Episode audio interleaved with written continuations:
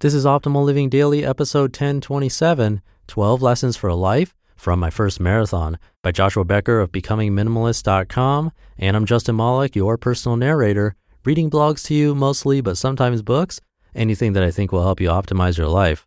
Today's post being from Joshua Becker. So let's get right to it as we optimize your life.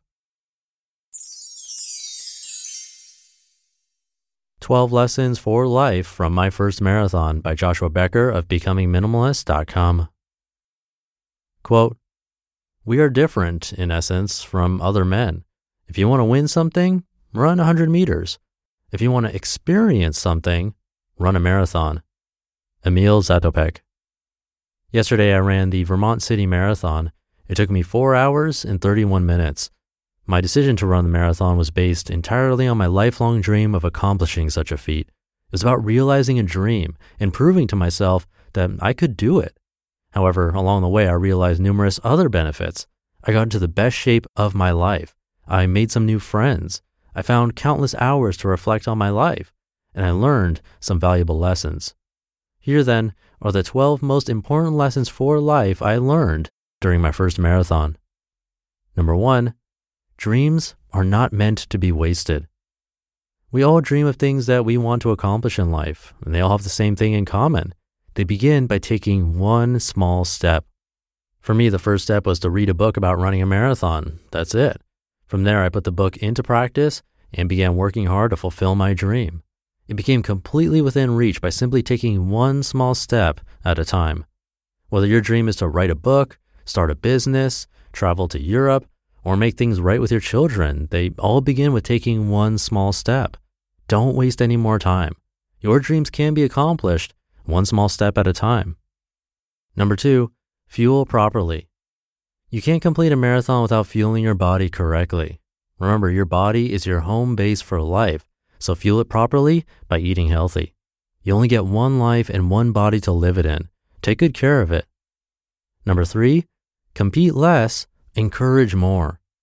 Marathon runners are notorious for offering encouragement to one another.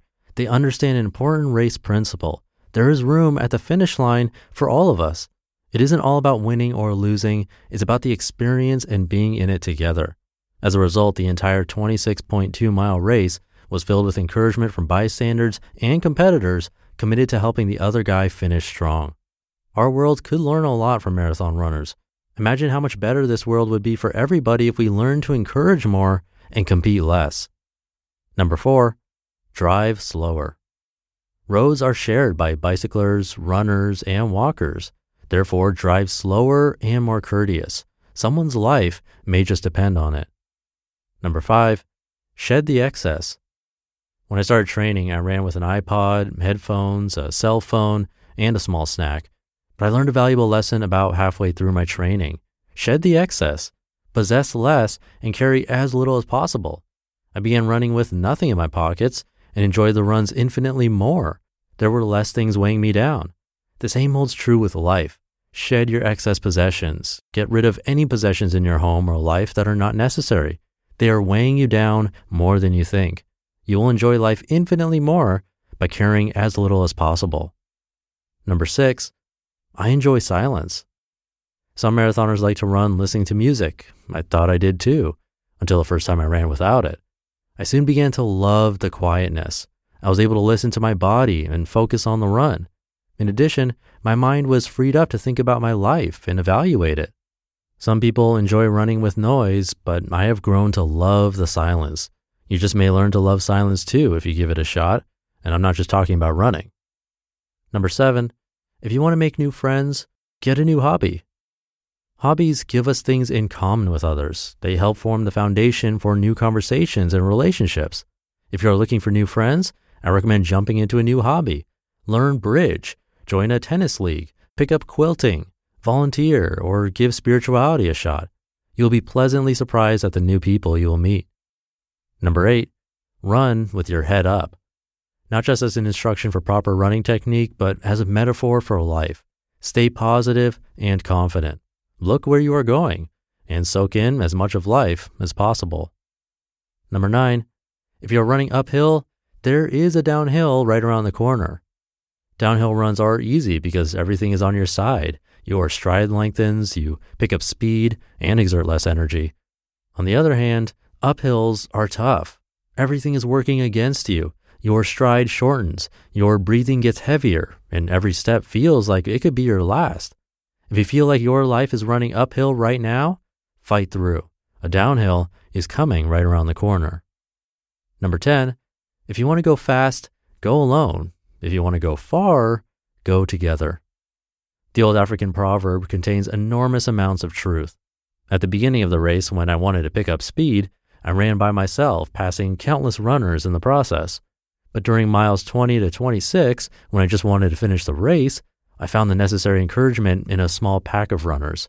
At that point, I didn't dare leave them.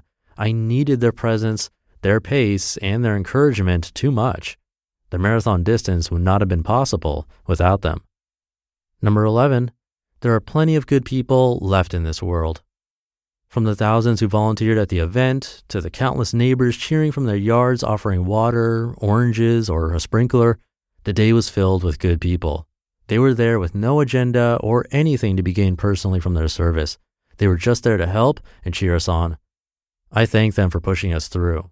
But more importantly, I thank them for reminding me that there are plenty of good people still living life to the fullest. And number 12, move to the side and allow others to pass.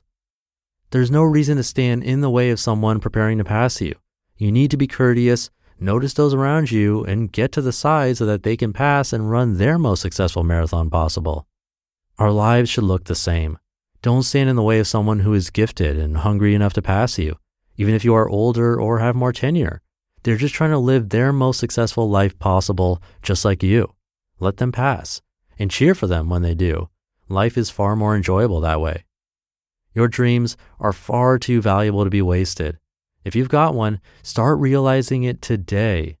You have no idea how it may change your life for the better. You just listened to the post titled 12 Lessons for Life from My First Marathon by Joshua Becker of BecomingMinimalist.com. And I'll leave it there for today. Have a happy middle of the week if you're listening in real time.